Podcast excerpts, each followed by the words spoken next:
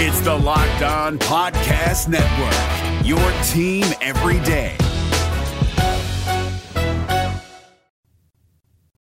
You are Locked On Cougars, your daily podcast on the BYU Cougars, part of the Locked On Podcast Network. Your team every day.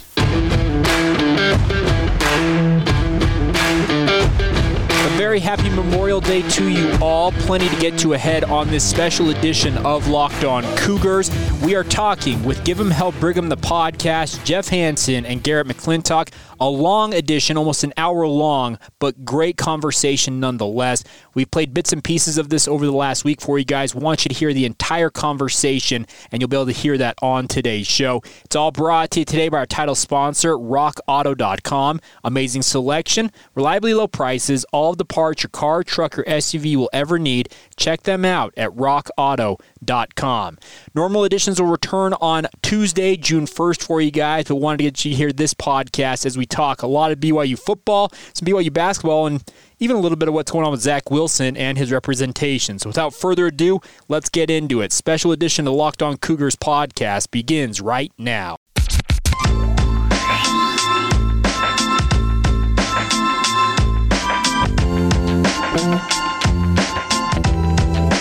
What's up, everybody? Hope you all are doing well out there. This is a, what are we calling it? A collaboration podcast, gentlemen, uh, between the Locked On Cougars podcast and Give 'em Hell Brigham.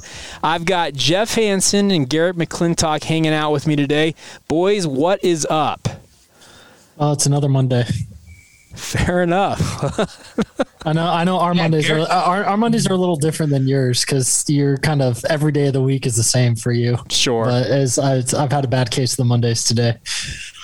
Fair Oh, enough. jeez, Garrett, Garrett, way to bring the fun. My word. I mean, it's I've been looking forward to this since we st- since we started talking or last end of last week about doing this. I've actually been looking forward to this all day. So that's that's what made the workday drag so much was just the anticipation of this call. God, I can understand that. Well, so first off, here, guys, I think that we have a lot of listeners who cross over and listen to both of our podcasts, whether it's you guys with Give Them Hell Brigham or my podcast, Locked On Cougars. But for those people who are the quote unquote uninitiated, who don't know you guys, I want to have you guys do a little intro about who you guys are, and also I'll also do one for your guys' listeners who may not know who I am. So let's have Jeff go first. Go ahead, Mr. Rakudu. Uh, yeah, uh, Jeff Hansen, been uh, doing the BYU stuff as a blogger, not not a real journalist. We're Garrett and I are the sports entertainment side of BYU, not the sports media. We're, we're nowhere near smart enough or diligent enough to be real sports media, but we'll we'll sit and talk about it, pretend like we know. Uh, so been doing the blog stuff for like ten years, and during the pandemic, Garrett and I were just kind of on a whim, like let's just start a podcast, see what happens.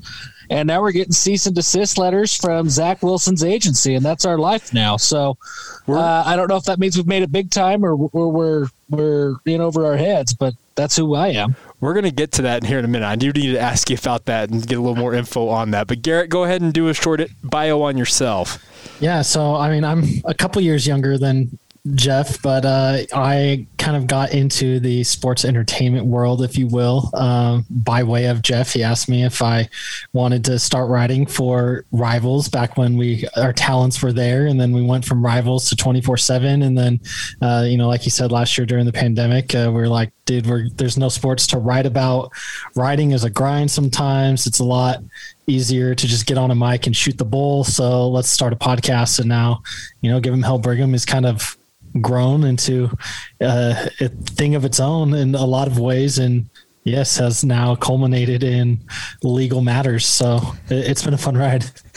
it has culminated in legal matters. That is true. Um, I think all of us are relatively close to the same age. Uh, we all have young children and everything. So I think we're all kind of in the same stage of life, if I'm not mistaken. Like, Uh, yeah, a- I'm, I'm the youngest of the kids, but still, I think we're all still changing diapers. We're also changing diapers. You two are holding it together way more than I am. You both have a full head of hair. Um, I wear a hat every day because that head is quickly fading. You and I have about the same. but, I but you just- got that I'm beard, man. Like all you got to do is think about a beard, and you grow a full thick beard. It takes like three days. It's true That's true. story. I, I have to try with all of my might, and I think I'm starting to bald a little bit on my face, like not just my head. It's it's no good for me. So you guys are holding it together with your kids. My my kids, it's the tail wagging the dog at my house, man. Well, I think all of us are in that former fashion at, at some level. So let's be if we're being honest about this. So, just by way of int- introduction for myself, my name's Jake Hatch. Uh, many of you know me working for the Zone Sports Network in Salt Lake. We're the radio home of the Utah Jazz, owned by the Utah Jazz, funny enough. And I produce our morning show, DJ and PK in the morning, and I podcast on the side. And I've got two kids, and yeah, I'm, I'm with Jeff though. There's very much the dog is being wagged by its tail very, very frequently in my house. So, all right, gentlemen. Okay, so let's start there. I, I do need to ask about this cease and desist letter. I and by the way. Congratulations on the one year anniversary of Give 'em Hell Brigham. That's a phenomenal accomplishment on your guys' part. The more I think about it, the more I think that's actually true, and I kind of want to toot our horn a little bit there because there's so if you go through random like podcasts, if you're trying to like find a podcast that someone recommended to you and you're like searching and you click in, there are so many where it's like, oh, they had three episodes, mm-hmm. and then because they didn't go viral and get a sponsorship after episode two, like they recorded episode three and then never came back again, right? Like it's, Yeah. it, you know, we've gone, we haven't missed a week. The only week where we didn't record together was the I guess the first bye week last year, uh, but then uh, Mitch Harper filled in for Jeff because Jeff was uh, camping and didn't have service. But yeah, so we've had 52 straight weeks of. You know, I think that's the only time I've ever done 52 straight weeks of anything in my life besides go to church on a mission. Like you, know, you come up with the least excuse at least one week a year when you're not out there. So it's I think that, you know that's a that's a big feat for us. And we, and we celebrated that uh, that year anniversary with yeah uh, a letter from Zach Wilson's attorney. Uh, I guess do we know was it Zach Wilson's attorney? Zach Wilson's team of attorneys. I mean, his life is different than ours now. I don't know. I think it's I, I, I it was a, some attorney that was contracted by his agency. Like the attorney, her firm that she works for, looking at the website, like specializes in sports and entertainment law. So I imagine it's um, obviously it's so I imagine it's they just she does the dirty work for and is contracted to do all that stuff for uh, for his agency.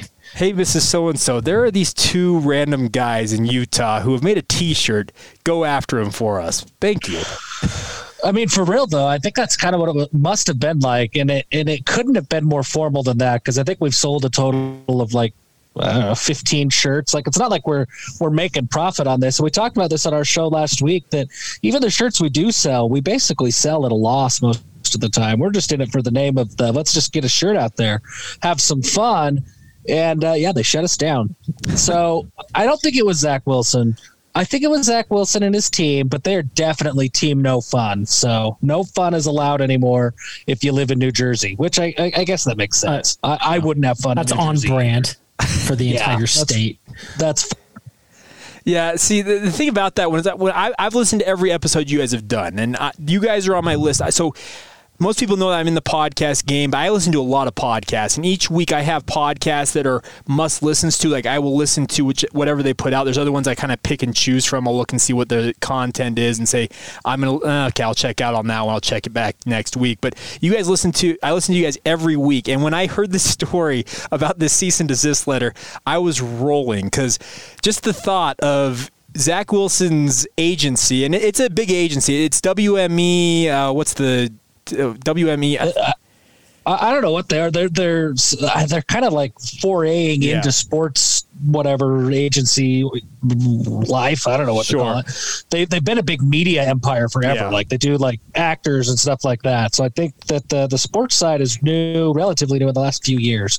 So a big, huge mega agency for sure. but they're all about intellectual property. It is very apparent on that on that front. And yeah, they they, they reached out to you guys. So what did you guys? And maybe I missed this, but what did you guys have to do to kind of remediate the problem? Has it been remediated, or is it still TBD? Yeah, it was. I mean, since it was just a cease and desist, it was they just requested that we deleted all shirts related to the name, image, or likeness of uh, Zach MF Wilson, and as well as delete any social media links like referring to it because I just because I, you know, I guess like if you go on a lot of times, they like social media things. If you share something, it'll like cache the picture. So you know, like when you share a link, it pulls up the like sure. header photo from the article or whatever. So basically, delete all of those as much as we could to um, do that. So that's really all we had to do was just unpublish them. See, that, what they didn't tell oh, us though is that we have to or that we're not allowed to make a shirt out of the cease and desist letter itself. Oh, okay. So the the Zach stuff is gone, but I think the next step is let's just publish the hell out of this letter and put it everywhere, Garrett. I mean, I think that's where we need to go from here. Yeah, that might be our next steps. Hey, I I'd totally be on board with that because honestly, gentlemen, I've worked in the sports media game uh, similar to Jeff. I've been at it for over a decade at this point in my life. And to be honest with you, I've probably run up on some stuff where I possibly could have gotten a cease and desist, and I have never gotten that. So congratulations to you guys. You guys accomplished something that I have yet to ever encounter. I mean, I think it's probably also part of just being in the Utah market, right? Like it's I don't think there's no one that cares that much if you're dealing, right? Especially when you're I mean, yes, I know you do like working you do your jazz stuff, right? But it's sure. I mean, you're you're mostly in the college scene where it's like they don't they don't really care yeah. too much and it's and especially in the Utah market like let's be honest, nobody outside of BYU gets enough coverage in the state of Utah among college sports for it to really make a difference. There are certain like fan if, bases who will be very angry about that. yes, if like if any one thing happens at Weber State or Dixie to where it's like they get to that point, they're just excited that somebody cares yes. um, enough, and so uh, you know, and it's. But it, I think just the fact that it's obviously being number two overall and being in the Big Apple is it's a whole different ball game. Absolutely, and that, just made me chuckle. Um, so, have you guys gotten? I know the elk is your guys' baby. You guys kind of birthed the whole nickname for Isaac Rex, the elk himself. Have you gotten this in writing from the Rex family that you guys have rights to this in perpetuity? We haven't, but uh, I mean, I think if we were to really take that to court, I feel like we kind of have. Like, couldn't we just show all the receipts of how many shirts we've shipped to the Rex household and be like, yeah, they clearly have endorsed this? I, yeah. We, well, and especially when both Byron and Amy have both posted the link to it and be like, this shirt is so awesome. Please yeah. go buy it. We love Isaac. Like they're they're all aboard. Yeah. On it, and even Isaac has referred to himself as that, or was that you? Were you the one who called him out in that so press conference? I, I, I had to ask him. The press conference kind of dragging. I'm like, you know what? I don't really got anything to ask him today, so I was like, you know what? I'm asking him about the elk nickname, and he kind of played it off and said, okay, it's, it, but it was fun to get his take on it as well that's kind of his mo though. I mean he did put on his instagram story uh, yeah. him at like sportsman's or cabela's or wherever he was. Just him looking at the elk that was in the the middle of the store just kind of pondering if that's his uncle or his brother or something. And i think the elk is it's here to stay. Elk mode is how uh, sister rex likes to put it. And i think that uh, that fits really well. Elk mode is a great great i think like term to use. I actually really like that. So uh, I think that's a good jumping off point here, guys. Let's talk a little bit about BYU football. I've been talking with a lot of people recently, looking back at 2020 a little bit, kind of getting their takeaways from the season that was. So I'll, I'll open up to you guys. What uh, now is we're about what six months removed from that season? What are your overall takeaways? We'll start with you, Garrett. Oh, um, that team was really good, and I don't care what their schedule was, they could have played with anybody in the country. When I say anybody in the country, I mean anybody except for Alabama, because that's you know its own thing. But it's you know you look at anyone who is in the top ten, and I think they could have hung with them. Like we saw, you know how it came down to the wire with Cincinnati and Georgia, and that I guess what was that the Peach Bowl mm-hmm. um, on New Year's Day, and I think BYU could have been with Georgia right there every step of the way. You know, I don't think that they would have, you know, gone and rolled through that. I think even the one loss, you know, where we came up one yard short from an undefeated season, if that game gets played 10 times in the situation that it is, it's probably we win eight out of the 10 and they got the one. If it's played on a normal full week of prep, I think we win nine or 10 out of the 10, or even, or if it's in Provo on such short notice like that, then we win that game easily as well. So I think it really, that was one of the all-time teams, and it that team, despite the schedule, which I mean, if you be honest, go back to the glory years, that five year stretch from like 90 or six year stretch from 79 to 85. last year's schedule was no different than any any of those years in terms of opponent toughness. And but you look at just how they dominated on for the most part on both sides of the ball, week in and week out, and it you know, it was an all-time team that deserves to be up there with 83, 85, 96, you know, 2006 is one of those best teams in Cougar history. I would agree. Jeff, what what were your takeaways from 2020?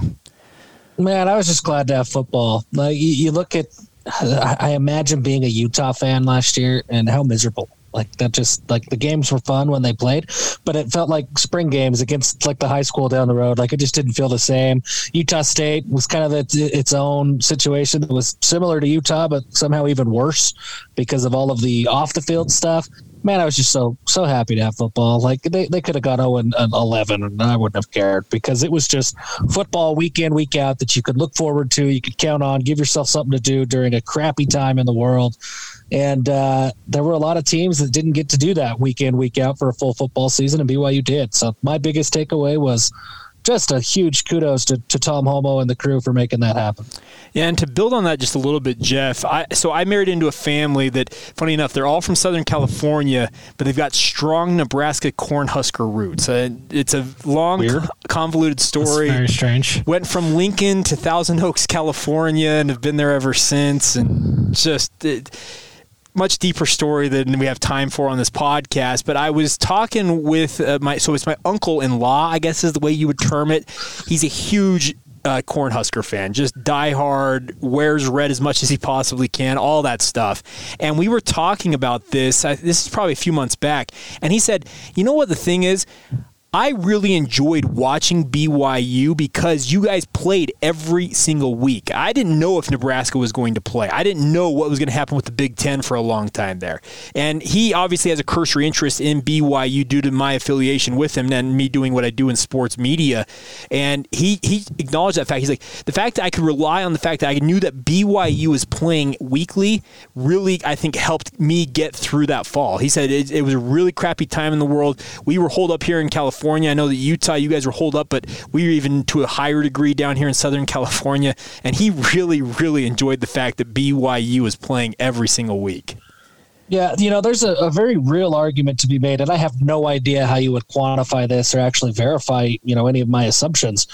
Uh, but I think that this is maybe the first year since, ah, I mean, I guess you could maybe argue 2009, but I would say 2001 that BYU gained fans throughout the year, right? Like they they gained the fan base grew outside of the traditional Mormon household, and I think this is the first time in 20 years that you could say that that BYU picked up some of those those fans along the way that you know they're not going to go out and and bang down the door of LaVell Edwards Stadium to get season tickets, but they're going to tune in. They're going to consider themselves, hey, yeah, I like watching BYU play. Those dudes are good. Zach Wilson's great. This is the first year I think that's happened in 20 years since Luke Staley was running all over the place. And uh, that's a win. I mean, that's a huge win for obviously on the field, BYU played well, but off the field and the kind of macro level of BYU athletics, that's a huge win for the department that really has needed it for a long time. Uh, so that that's the biggest I think I think takeaway out of last year that really doesn't get talked about very much, but it was a it was a big big deal. I think. I'm interested to see going forward. I mean, obviously, it depends on the quarterback play and if the we stink it up on the field then those fans are gonna it's gonna be a one season thing. But if we can string a couple decent seasons together here it'll be interesting to see what those late night kicks because a lot of those fans especially the people on the east coast it's like you know they're looking for a nightcap and you know sometimes maybe hawaii's on or there's like pac 12 after dark whatever. But it's you know if I think it's something that especially with the style of offense uh, that the staff, current staff has put together, it's something that's very entertaining to watch as a fan. Like it's not ugly football by any means, and so because it is different and it's you know high flying and wide open, it's pretty easy to get into and kind of passively root for as an outside fan. Yeah, those quote unquote special seasons they don't come along very often, and you, you gotta you gotta capitalize on them obviously, and that I've I've been talking about this on Locked On Cougars about the fact that yes, maybe the maybe 2020 is going to be a little bit of an anomaly where they did have that 11 wins, but you look ahead and we'll talk about 2021 here in a moment where maybe if they have 8 or 9 wins, it's probably just as good of a season, but the fact that you had the double digit win mark, you had the 11 wins, it really changes the whole perception it feels like. Do you, do you guys have any thoughts on that? Yeah, just you got to be ranked. I mean, that's what it is, right? A college football fan. Everybody has their team. Uh, and we, we talk about this a ton on our show that I don't think most BYU and Utah fans are college football fans. They're BYU fans or they're Utah fans. Yeah. But a college football fan, they typically care, I mean, obviously about the top 25 on any given year, but those teams that are consistently there. So you could probably say the top 35, top 40 programs across the country are largely the same with a few outliers each year, but it's largely those same 40 programs each and every year. BYU's got to be one of those. They don't have to be in the top 10, they don't have to be in the top five, but you got to be in the top 40. So where you're nationally relevant each and every year, and you will continue to grow that fan base. That's what BYU was last year, right? They, they saw the hype that comes with being a top 25 team all year round. Now, if BYU can come out 2021 and beat Arizona by two touchdowns and, and break the streak against Utah, they're going to be ranked again. And now BYU is on that same track, whether they're ranked number 25, whether they fall out of the rankings and they're just others being mentioned, others receiving votes. Uh, that's the same kind of momentum that, that BYU will have had all of this last 2020 season. So to me, that's the barometer, right? They've got to just maintain that uh, that be, maintain relevancy on a weekly basis. And as they do that, that doesn't necessarily mean competing for uh, a New Year's Six bid. That just means being relevant. And uh, they showed that they could do that last year. BYU saw the benefits. And I just hope that the program as a whole sees that and realizes, oh, hey, this was fun. Let's invest in the program so that we can do this more often. Yeah, and I, I, I do think that investment is coming you know okay. and it's i think i think people you know a lot more people on board and i think a lot of it is just a culture shift right like there's i think a lot of people don't realize just how bad the talent situation in the program was uh, when Kalani Sitake took over. And yes, that 2016 team had a lot of upperclassmen who are very good. And then, but then that second year, there was nobody there and then kind of had to go out and sign a truckload of guys to try to fill gaps. Then you, I mean, if you look at that 2018 season, I don't know how you can look and say, oh, yes, Bronco left a very stable, you know, solid, you know, full pipeline of players when you know in that 2018 season at one point we were 11 out of 11 starters on offense were underclassmen so it's like that's that's never a situation you want to be in. And so yeah. now we're finally to the point where you know getting the depth in there and like you know the stars be damned or all of that. It's like you look and we have guys across positions, right? Like guys like Chris Wilcox who were purely brought in on measurables with the goal of developing them, and then were turned into an NFL draft pick with their time in the program, you know, and that is a huge thing to be able to see to start moving forward and getting that talent. So I think the program has more depth than it has had at any time in the independent era. I think top to bottom, this team has more talent, and obviously, if if Zach Wilson was on this team, it, this year's team would be hands down better than last year, and obviously replacing him is a huge task. But at the other 21 positions on the field, there's more talent than the program has had since you know probably 2007 when you had Max Hall, Dennis Pitta, Harvey Unga, and Austin Collie all on the same team. Um, and I and I don't think it's really close in terms of the independence era, in terms of that talent across the board. And so I think it's finally something well as well as getting into um, you know, getting over those growing pains of Kalani, that Kalani Sitake has had as a head coach and kind of working within a program that has had limited resources like BYU. Because I mean, even except for his time at like where was he at Eastern Arizona Junior College, hey, right? Like everywhere else, he's been. He coached Ben Criddle there, so don't don't don't don't be denigrating East to EAC. right, but it's like he. Other than that, it's like you know, if at Utah, you know, I mean, we all know how well funded their program is, and it's like if you know Kyle Whittingham walks in and says, "Hey, we need this," then they get it, mm-hmm. right? And if it's you know, in probably in the same thing in Oregon State, he was never in a situation where he's had as many constraints as he had, uh, you know, stepping in in Provo. And I think there was definitely a learning curve, not only to both being a head coach, but also to working within the confines of a program like BYU. We'll have more from the guys that Give 'em Hell Brigham the podcast here in just a moment. But today's show is brought to you in part by our good friends at Made In. Made In produces professional quality cookware and knives for those who love to cook. They source the finest materials and partner with renowned craftsmen to make premium kitchen tools that are available directly to you guys without the markup. Think about that. Professional tools, the sharpest knives, the best cook cookware. It's all available to you guys. They're made to last and they offer a lifetime guarantee. I recently got some of their chef's knives, guys, and they've been a fantastic addition to my kitchen. They have 28,000 five star reviews, and their products are used by some of the world's best chefs at Michelin starred restaurants around the world. Made in better cookware for better meals. Right now, Made In is offering all of our listeners 15% off your first order with the promo code LOCKED ON. You heard that right. L O C K E D O N and get 15% off. This is the best discount available anywhere online for Made In products. Go to madeincookware.com slash locked on. Use that promo code locked on and get that 15% off your first order. That's madeincookware.com slash locked on. Use promo code locked on. Once again, madeincookware.com slash locked on.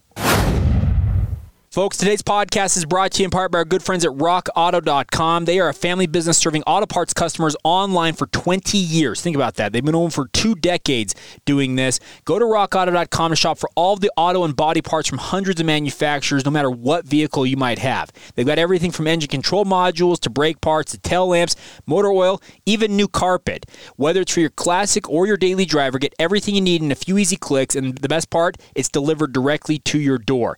Also, what I love about Rock Auto, folks, is the prices are the same for professionals or do it yourselfers. Your mechanic can't go on rockauto.com, type in a special code, and get a better price than you can get. Get over there, check it out. You can find all the parts your car, truck, or SUV will ever need. You can quickly see all of the parts available and choose the brands, specifications, and even the price points that you prefer. Go to rockauto.com to see all the parts available. Write locked on or locked on cougars in the How Did You Hear About Us box so they know that we sent you guys. They are the best. Take advantage now. It's amazing selection, reliably low prices, all the parts your car, truck, or SUV will ever need. Check them out now at rockauto.com. Jeff, you look at things from a very unique lens, in my opinion, when it comes to BYU because you're so engrossed in the recruiting aspect of this. You're talking to these guys who end up playing for BYU, and you've talked to them for literally years before they show up on campus. In some cases, maybe as many as five years, maybe even longer than that, before they show up on campus in Provo. So I'm asking you this question as in regards to what Garrett just talked about with the talent base, it, and I, I agree with him. I think it's deeper than it ever has been, especially in the independent era under Kalani Sitake. What is your assessment of how he's gone about building this program? Because it's been built largely on two and three star talent that they really have taken a kind of, in my opinion, kind of a long view game on it, where they're saying, "Okay, come in here, we're going to develop you, and you're going to become that four or five star guy." Uh, yeah, I, I, think that that's probably fair to say. I I don't know if this is a unique perspective or not, but I think this is the correct perspective. Uh, that that they came in, and it's always a chicken and the egg argument, right? Like you've got to recruit in order to to to win games and you've got to win games in order to recruit.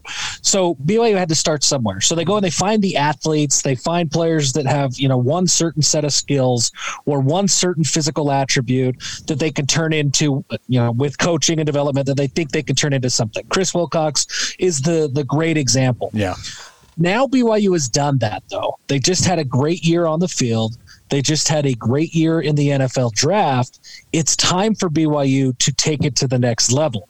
Because as great as the stories are, Chris Wilcox, phenomenal story, right? Brady Christensen and Bronco signed Brady, but same idea, two star, nobody, you know, nobody was after him. Now he's in the NFL. Great story there's so many. I mean, we're talking 25, 30, maybe upwards of 40 guys that fit that Chris Wilcox quote unquote mold that flopped. Yeah. Like, why is BYU in a scholarship crunch right now? Because they're holding on to scholarships that they took a gamble on and it didn't pan out. Yep. And now BYU can't go and recruit guys who probably would come to BYU and would, uh, you know, they're a, a low to mid three star at this point. So they would be elevating that talent pool. They don't have the scholarship capital to go out and get those guys. I am in no way critiquing what they did. I think that's what they had to do because they weren't winning games enough to recruit at a high level. So they go in, they prove that they can develop. But now BYU has been nationally relevant, nationally ranked for an entire season. They've had a double digit season. They had a bunch of guys in the NFL. They have the pitch now that they have to up their recruiting effort because if they continue to try and recruit the same way they did when they were, you know, the class of 2017, it's going to get ugly. And I think it's going to get ugly fast because, as much as BYU fans don't like to say this, the schedule sucked and that played a role in winning 11 games last year, right? I mean, it just did. That's just the fact of the matter. So I, am really curious to see what BYU does this year. They've got a really small class coming, you know, 10 to 15 guys. I think that the talent on the roster is there, right? The talent is is there today to compete in 2021. A lot of people, I think, are underrating BYU because of Zach Wilson's departure. But in 2022, I don't know, right? 2023, there's not a ton there. They have got to recruit well now. And to me, that's the biggest story of what BYU does now, right? What is, and you could even make the same argument of what they do on the field, not just in recruiting, but now they've been a winner. You know, they were trying to build a program. Okay, the program's built now. So now what the hell are you going to do with it? You've mm-hmm. got a program that's in a great, great spot. What do you do from here? And we don't talk about that. We haven't been able to talk about that as a BYU fan for, you know, 25 years. I mean, it's been a long time, right? So now what? And uh, I'm fascinated to see where BYU goes. You look at Utah, that was what they did, right? They've mm-hmm. cracked into the Pac 12, and it was about build, build, build, get to a certain level that they'd never been on. And then it was about reinventing themselves and reinventing. Uh, they, they brought in different offenses, and they went through some offensive coordinators, but they brought in finally an offense that works. Now they're changing their recruiting strategy and really attacking the transfer portal to try to get some of these four and five star guys who have flopped out at other schools for whatever reason and they are actively changing their approach because getting to where their goals were 10 years ago that's not enough for today. And now BYU has finally reached their goals. They, they reached their goals last year but that isn't going to fly anymore. Now you've set an expectation where do you go from here? I, i'm fascinated to see what happens Okay, so the question there then for me, and Garrett, you can weigh in on this as well, is how much can BYU actually upgrade the recruiting in reality, if that makes sense? Can they go out and expect to sign five, six, seven, eight, nine, ten four-star guys in any given year? What is where? What is the realistic expectation that they can boost the recruiting? If I think this really ultimately goes back to church headquarters in Salt Lake and how many missionaries are we willing to allocate to key areas of the United States to okay. really home in on target demographics that will improve the underlying athletic ability because it's just in an era where con- recruiting is so national. Like if you look at the old rosters from the 80s, like our entire wide receiver corps can't be graduates of Orem and Provo High School anymore. Although the best wide receiver recruit in school history just came in and he went to Orem High School. So I guess that's different. Also, Orem has also changed their recruiting game as of late. Um, but you know what I mean?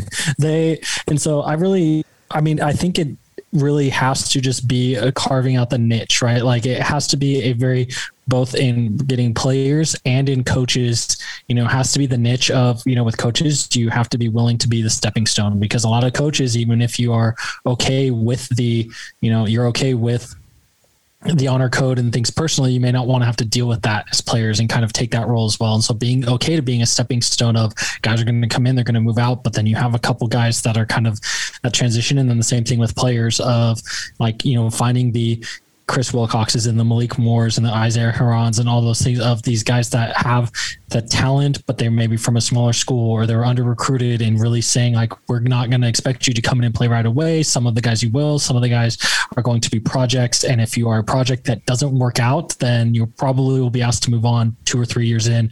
And that's kind of that revolving door in that way. And that's just going to be how it has to be. And that has to kind of be the niche to work around um, the honor code and the academic limitations of BYU and kind of find that way in the similar vein to what Bill Snyder did with JC players at Kansas State of that was his edge and kind of okay we will hone in on this and this is what's going to make us different and we can find enough guys to compete if we go about it this way. And then there will be years when the stars align yeah, and I, I don't know how you know how, how many five star guys is BYU going to get. I don't know that that number is going to change, but in the class of 2021, there were eight guys that were signed that their only offer was from BYU. Like gotcha. that, that's what has to change. You've got to find guys that are being competed for, guys who have options, and, and take some risks. That means, you know, maybe you don't take, and with all due respect to John Nelson, I hope he's great this year.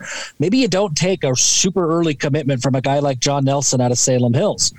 That doesn't mean you don't take him you recruit him still, and but you try to go and find somebody else, right? You try to recruit over him, and if the time comes that you can't get somebody else, then you take John Nelson in January, but you don't take him in August or September.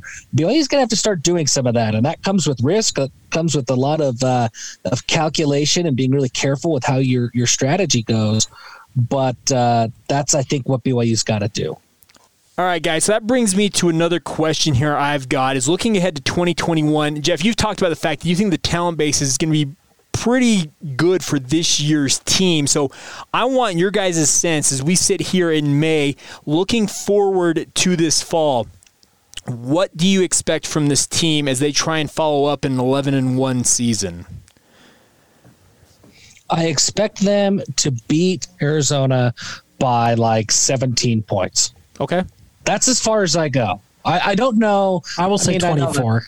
Okay. Ooh, 24? Yeah. I think I think Arizona's going to be bad. Arizona is going to be bad. Here's what scares me a little bit, and why I'm I'm I'm a little reluctant to go full scale blowout against Arizona, is Don Brown is all about the blitz, and BYU will be breaking in a new offensive line coach, a new left tackle, a new quarterback. I think that they're going to be able to get through because while I don't trust Arizona to really know their scheme, Don Brown's the kind of guy that's just going to freak out, be like, just send eight, go get somebody. And so I'm willing to say that they're only gonna they're only gonna win by 17. Okay. Okay. I- I, I can respect that. So, so you you you you're, you're very much a game by game guy. Here's what I'm getting, Jeff. Is that right? I, try not to be, but this year, man, we don't even know who the quarterback is, right? I mean, that's point, what's going to make this so hard to project this year out. Um, we don't know. Like, I think it's probably going to be Jaren Hall, but I have no idea if he can run. You know what I mean? Like, Sure. yes, he can run. Of course, he can run, but we haven't seen him run post hip injury really at all. We didn't. Nobody got to see uh, anything great out of spring ball. We got little clips of, of things on social media. That was it. Uh, so we don't know. And we haven't really got to see Baylor Romney and his new and improved arm. We saw a couple of big, deep throws where he looked like Zach Wilson throwing it 65 yards down the field, but we didn't get to see anything else. Yeah. And uh, so there's just so much unknown at key positions. I don't know what the defense is going to do with Kevin Clune being involved. Uh, Tuiaki has taken a ton of heat, and everybody's got an opinion on whether he should be more aggressive or not. I don't really care. I, I think Kevin Clune's going to come in and it's going to bring a wrinkle, and it's going to be something a little bit different than what we've seen. Whether that's more aggressive or whether that's just different cover schemes, I don't know. But it's going to be different, I think, in, in at least some capacity, different than what we've seen out of BYU and we don't know what that looks like. And it's just there's so much unknown that I think this year, I mean, we're gonna. It gets a long off season. We're gonna project the whole year out, but it almost feels irresponsible this year, more so than other years, because there's just so much unknown about this team. I can respect that. Yeah, it's. I'll probably be able to tell you like at halftime of that first game how the team is going to go, and it's you know, and it if Jaren Hall is, I mean, Jaren Hall throws a great ball, but it's you know his magic in those two games that he started came from having his legs as a major threat, and if he is kind of gimpy because he had a torn hip and couldn't even suit up or practice at all for the last year, then that's going to cause some problems, right? Like that's Can we- can that's going to very talk hamper about- that things. we need to talk about how ridiculous it was. And now I don't know, Jake. I know you've got like real media relationships, and so I hesitate to be too cruel. So this is this is not Jake. This is Jeff. It was asinine that Jaren Hall was on the depth chart every week last year. Oh. I thought that most ridiculous thing in the world. it, it, total smokescreen, plain and simple. That, that's what it was. And I actually let somebody down at BYU know that. I'm like, you guys know that we can see right through this, right? And they're like, well, we're just doing what the coaches are telling us. I don't care. You, you, It was dumb. you know what you're doing. Like, so. it was dumb. So don't feel bad. I hated it. That absolutely, it, it a little bit uh, malpractice is probably too strong of a term, but the fact that the guy was essentially out for the entire season, you kept listing him as a backup or co-backup to to Zach Wilson, just it wasn't right. But okay, Yeah, it, it was dumb. And I think we knew, and I think, Jake, I think you and I talked about it a little bit. I think everybody knew that he was out for the year. And we knew that in like fall camp. I think we knew that he was out for Well, the year. the whole So- conversation the whole season was is he even going to play again or is he just going to focus on baseball because hips are kind of important and if you're talking about you know playing a full contact sport after Yeah. a hip injury in your 20s you know maybe you reevaluate some things Well, trust me, there there was that question that very much came up in the media circles that I run in, and they, they were like, should this guy go focus on baseball? And it was a very real conversation. But he, I, I'll say one thing about Jaren, and talking with people who know him better than I will ever know him, he is all in on the football thing. He- baseball, if it, if it comes to it that football doesn't work out for whatever reason, then he may consider the baseball route. But football is his number one sport. He wants to give it an honest go. I hope he makes it. I, I hope he makes it. But the big moral of that story is just don't trust anything coaches say ever. they just lie about everything, Even at BYU. And they do. Even at BYU. even at BYU. Maybe especially at BYU. I, in some cases, yes, you're absolutely right there, Jeff. Some good stuff there from both Jeff and Garrett. We will wrap up with them here in just a moment. Final thoughts, looking ahead on BYU basketball. What do they make of Mark Pope and the job he's done with the Cougar Cagers? We'll get to that here in just a minute. Today's show is brought to you by our good friends over at Built Bar, folks. I cannot recommend enough that you give Built Bars a chance. They are the best tasting protein bars that I have ever had, bar none, and I use that pun wholeheartedly. They have nine base flavors that you can take advantage of. What I would encourage you guys to do if you're new to Built Bar, just trying them for the first time, go to builtbar.com, order the variety pack. It comes with two of each of those nine flavors. You can see what you like. They both have nut and non nut flavors, and I can tell you this much there's not a one that I have had that I have not enjoyed from Built Bar quite yet. So give them a shot. They also even have an occasional flavor or two that are out there that are available for a limited time. Like last week, they had the orange flavor, which is one of my all time favorites. It was available for about two days. I hopped on, ordered a box of those. They'll be here this week. Cannot wait to get my hands on them. So take advantage now. Go to builtbar.com. While you're there, use the promo code LOCKEDON15 for 15% off your next order. You heard that right. 15% off your next order by using the promo code LOCKEDON15 at builtbar.com. Take advantage of that offer now and get enjoying the best tasting protein bars in the world with Built Bar. It's Kubota Orange Day. Shop the year's best selection of Kubota tractors, zero turn mowers, and utility vehicles, including the number one selling compact tractor in the USA. And now through June 30, get 0% APR for 84 months or up to $3,300 off select compact tractors. See the details at KubotaOrangeDays.com. Your family, your land, and your livestock deserve equipment they can count on. So find your local dealer today. That's KubotaOrangeDays.com. I did want to, uh, before we wrap up here, guys, get some thoughts on BYU basketball from you guys. Obviously, we've seen Mark Pope go through two full seasons now. Uh, looked like they were on their way to the NCAA tournament a year ago. They did make the tournament this year. What are your guys' assessments of Coach Pope so far, two years into his tenure?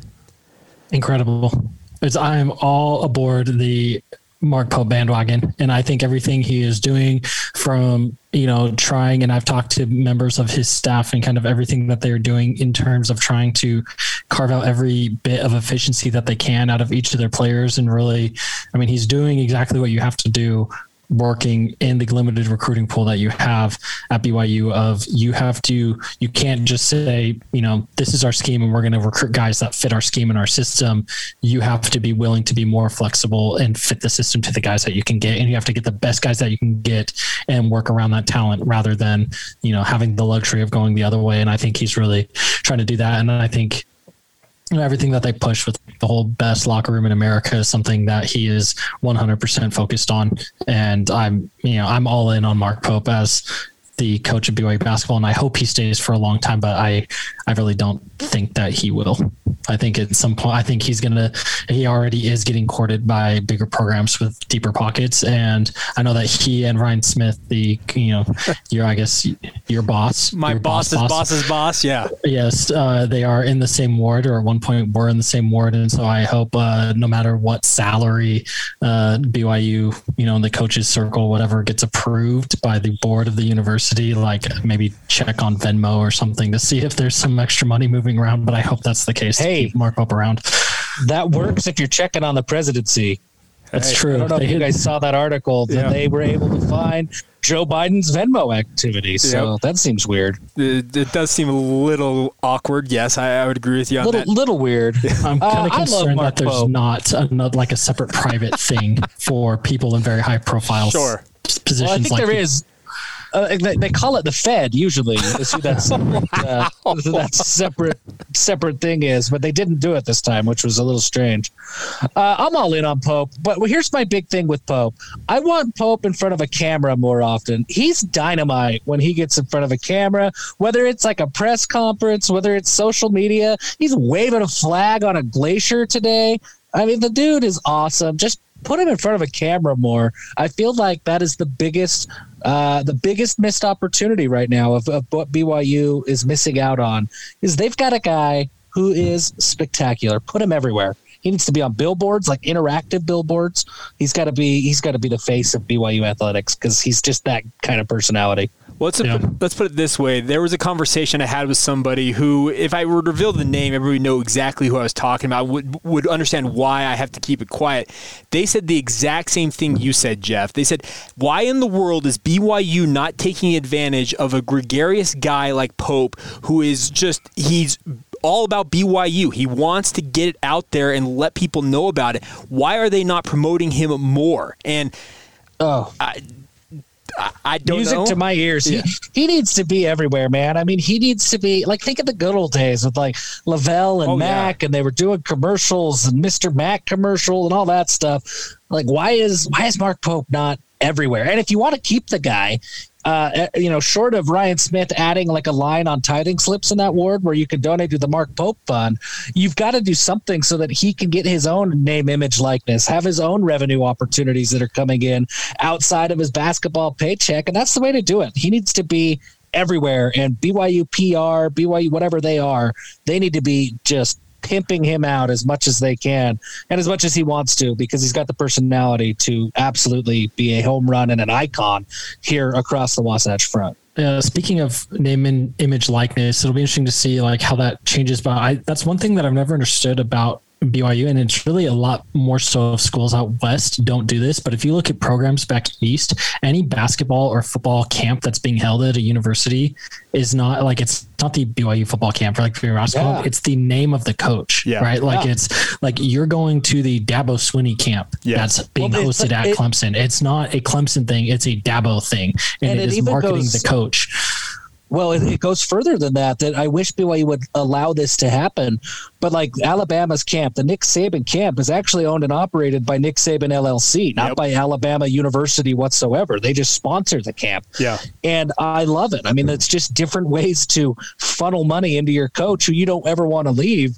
And it doesn't have to come off of your own books. So I, I don't know why there's not more creative ways like that to keep BYU's coaches happy. I, I fully agree because yeah, I've seen it like the Jim Boeheim camp, for example, up in Syracuse. Like guys go to that camp and yeah, it's it's funneled through like his organization. It just happens to be in conjunction with Syracuse University, who he happens to work for. It, I'm with you guys. Trying to find stuff like that's absolutely the right way to go. Okay, so when it comes to Mark Pope and his strategy, the transfer portal is absolutely part of this. And there was a lot of angst here uh, for the first little bit here that BYU was striking out seemingly on everybody they targeted in the transfer portal. I I get why people would be upset about it. They want to see BYU go and land the guys, but I really think that the staff at BYU, speaking of Pope and the guys underneath him, Chris Burgess, uh, Cody Fueger, etc., I think they actually understand that the transfer portal is only going to get more and more deep with talent, and they were actually totally okay making sure they went through the right process, found the guy who wanted to be at BYU, and ultimately landed him at alias Te'Jon Lucas. Uh, yeah, I mean the transfer portal is not NBA free agency, right? I mean, there's not a finite number of players that are there, and that's the only players that will be there until the next round of free agency. That's not how it works. Like that portal is constantly filling up with more and more players, and so yeah, I mean, I think that BYU's uh, coaching staff recognized that, Jake. That hey, hey there's going to be more guys. Like let's go out and let's recruit our guys, and that's what they did. Uh, I think that I, I, get why fans felt like, holy cow, everybody is saying no. Uh, you know, there's varying levels of interest and there's varying levels of what an offer means. Like BYU reaches out to everybody, and then Jon Rothstein puts it in a tweet, and everybody freaks out like that's going to be target or priority number one. But that's just not the way that it works. Like BYU might have just been reaching out. Maybe they were super interested, but maybe they were just doing a Zoom call to check interest, or BYU extends an offer okay, well, an offer doesn't actually mean like, hey, that's our guy. We've given you a, a handwritten scholarship offer. No, and, and, many times an offer is a qualifier. The, the kid's not even going to pick up the phone unless he's got a scholarship offer. So, okay, fine, here's your scholarship offer. Now we'll go do our due diligence. Like recruiting's just such a funny game now, and uh, it feels like really, I mean, nationally, every fan base kind of there's there's a lot of uh, ignorance sounds so negative and harsh, but there's a lot of ignorance to the process.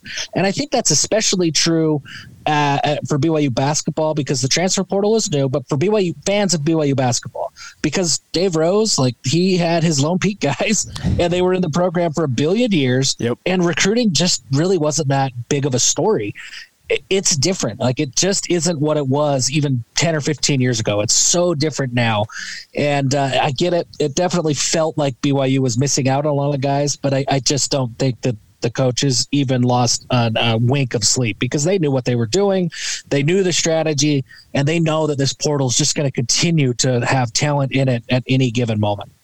And a lot of the guys that you do look at who, you know, came in you know, it's kind of guys that are in that mold of Alex Barcelo, where they, you know, they had flashes, but they coaches really felt like they didn't have the right pieces around them, or watching tape, they felt like their coach was asking them to do the wrong thing to maximize, you know, their, you know, which is, I mean, obviously they're all professionals and such difference of opinion, right? But they, you know, the, where they felt like, okay, yes, maybe the numbers aren't as great or his shooting percentage wasn't very good. And he was, but we kind of feel like he was being put in a position to take shots that in our system he wouldn't be taking. And we want to maximize the places on the floor where, you know, get him the ball in places on the floor where he can succeed. And that's kind of what they're trying to do to make their mark, where it's, you know, as long as you have a minimum level of athleticism, you can work in our system. And you know we are going to mold things around you and what you can do best in order to you know improve the overall efficiency of the team. And so and even if you look at this season versus last season where last season obviously offensive offensively the team was off the charts um, but this season, you know, when you look at it, it's like still finished number 20 in KenPom, so right in the same range. Um, but the defense, instead of being like a top five offense and like a number 70 defense, yeah. is like 20. They finished the season 23 on offense and 30 on defense and completely changed how they play the game in terms of pace and, you know, revolving because you had Matt Haarms, who was not a good offensive player, replacing Yoeli Childs, who was. And Matt Haarms obviously was the WCC Defensive Player of the Year. And so the staff kind of changed their approach and their tempo and how they moved the ball around to fit the talent that they have. And so as long as there's, you know, warm bodies who are willing to buy in coming through the door, I think this team will always be competitive as long as this staff is in charge.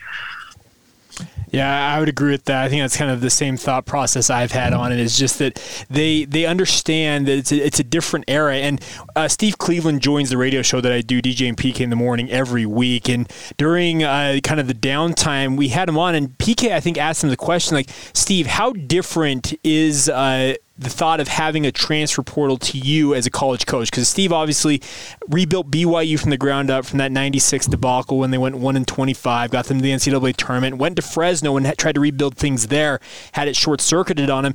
He said, had he had something like the transfer portal, he feels like it would have been a major game changer for him as a coach. And Steve is still very much engrossed in the college game. He's still got very close friends all over. Uh, Dave Rose is very close to him. He's got ties to Mark Pope Pope staff. He knows most of the guys on that staff. And he said it's an absolute game changer. The thought of having an opportunity to go get a guy or guys to fill a need for you, whether it's a three point shooting or you need a big guy in the middle to help the defense, whatever it might be. The fact he could go get them, they show up and they're immediately eligible. He feels like it's just an absolute game changer for the sport. I think it is too, man. I mean, and it, it really is going to be really fun to see how it changes the sport. That's the thing I'm most excited about. Like, forget BYU, forget the individual teams. I'm excited to see what it does to college basketball. Uh, because college basketball has been outside of one tournament for a few weeks a year getting worse and worse and worse every year. Like it just is uh, uh, borderline unwatchable. I hope that an influx of talent and moving things around and a little bit of that free agency element brings some like parity into the game and, and makes it a little bit more fun. And I, I'm anxious to see how how teams adapt because man, that sport needs it. It's just getting bland. I, I would agree with you, man. They they do need something to spice it up, and I, I know that they've been trying to make some of these rule changes, extending out the three point line, that type of stuff to create quote unquote extra spacing. I believe they need to go to the the four quarters model. The the women's game is adopted. I think that would be a yeah. huge improvement. That's just my opinion. They, they, need to go to four quarters so you get an extra foul and tell refs to swallow the whistles, and then also need to add a four point line. Okay. Eh, hey. Well, okay. Let's not get carried away four point line. They do need to get rid of one on one free throws. That's ridiculous. Yeah, like it is 2021. Why are we shooting one on one? Uh, or make them all one on one. Just make it the same. Whatever you're going to do, make it the same. Make it uniform. Yeah, I would agree on that. Yeah. Okay.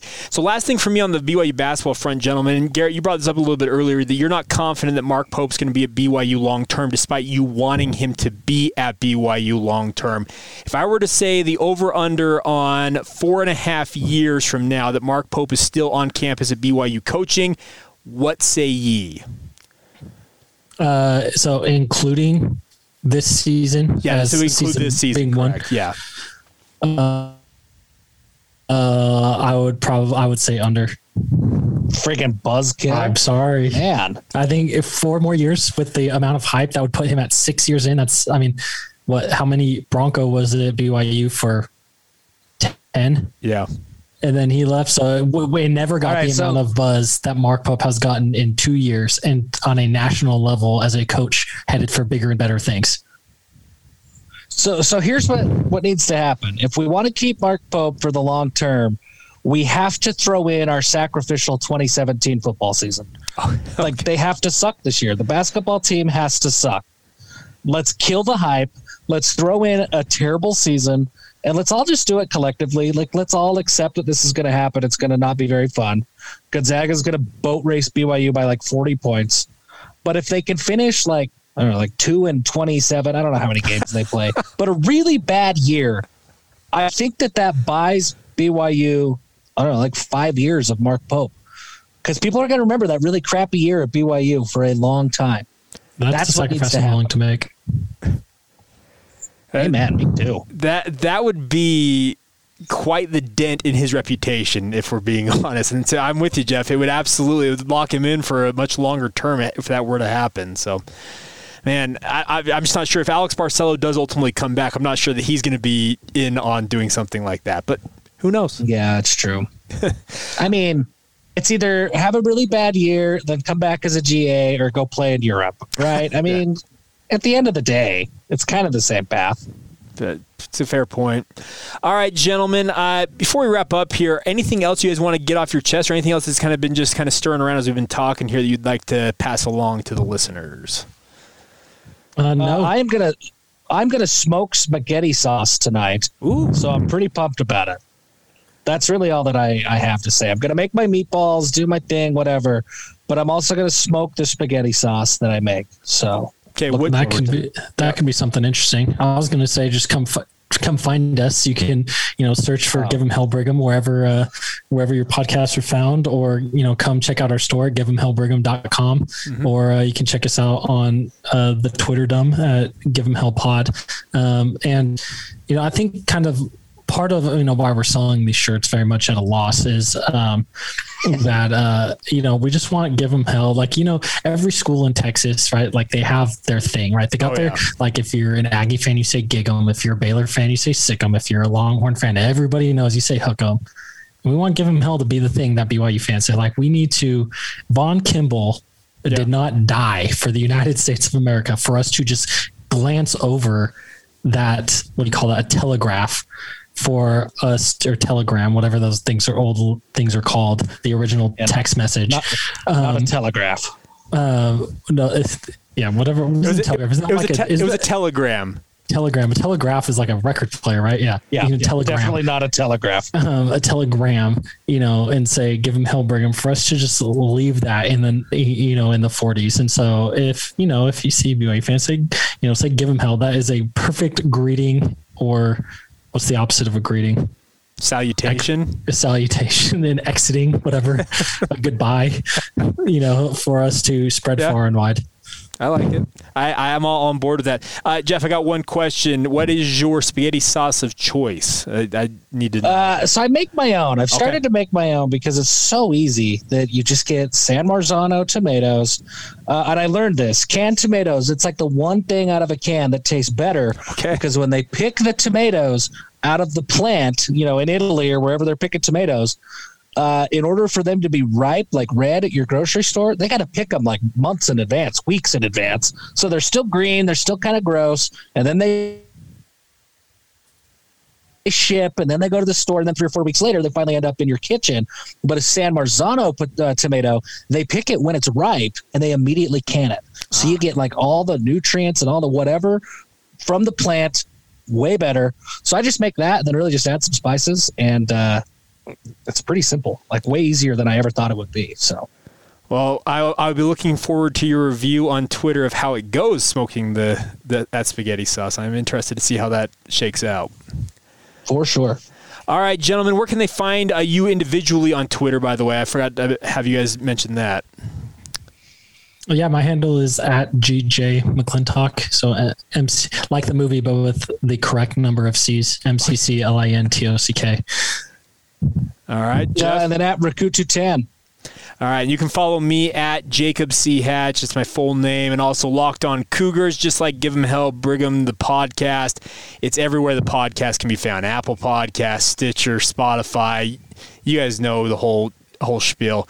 Uh, by the way, follow both podcasts. I know you guys do a great job. You guys just weekly. Mine goes daily, but it's a lot of fun. I, I mean it sincerely. I have not missed a single one of your guys' episodes since you started, and it truly is an accomplishment. I, I hope you guys understand that doing a year's worth of podcasts, it's not easy to do, and I got to tip my cap to you guys.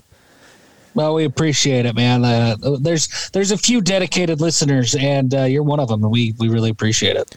Yeah, we're having a blast. So we'll continue to do this. Of course, we'll chat throughout the offseason. We'll have to do this again soon, maybe in the lead up to that Arizona game. I know both of you guys are planning on being in Las Vegas. Is that right? Yep. Yeah, I'm planning on making the trip myself. I think there's going to be thousands of BYU fans be kind of milling around the strip there, and I'm looking forward to it. I think it's going to be a fun, fun time. But, gentlemen, thanks for doing this. It was a blast to catch up with you, and let's not uh, wait a year to do it again, okay? Awesome. Sounds good. Give him hell, man. Thanks, Jake. Give them hell. That'll do it. A big thank you to both Jeff and Garrett for joining us on the show. As I said, give them hell, folks. Follow the show on social media Facebook, Instagram, or Twitter at Locked On Cougars, or follow Jeff and Garrett's work at Give Them Hell Pod. Cannot appreciate you guys enough for taking the time to join us on this special edition on a Memorial Day. Hope you guys are all having a great holiday wherever you might be, spending with family and friends, hopefully making some delicious food. And until tomorrow, have a great holiday. This has been the Locked On Cougars podcast for May 31st, 2021, and we will talk to you guys tomorrow.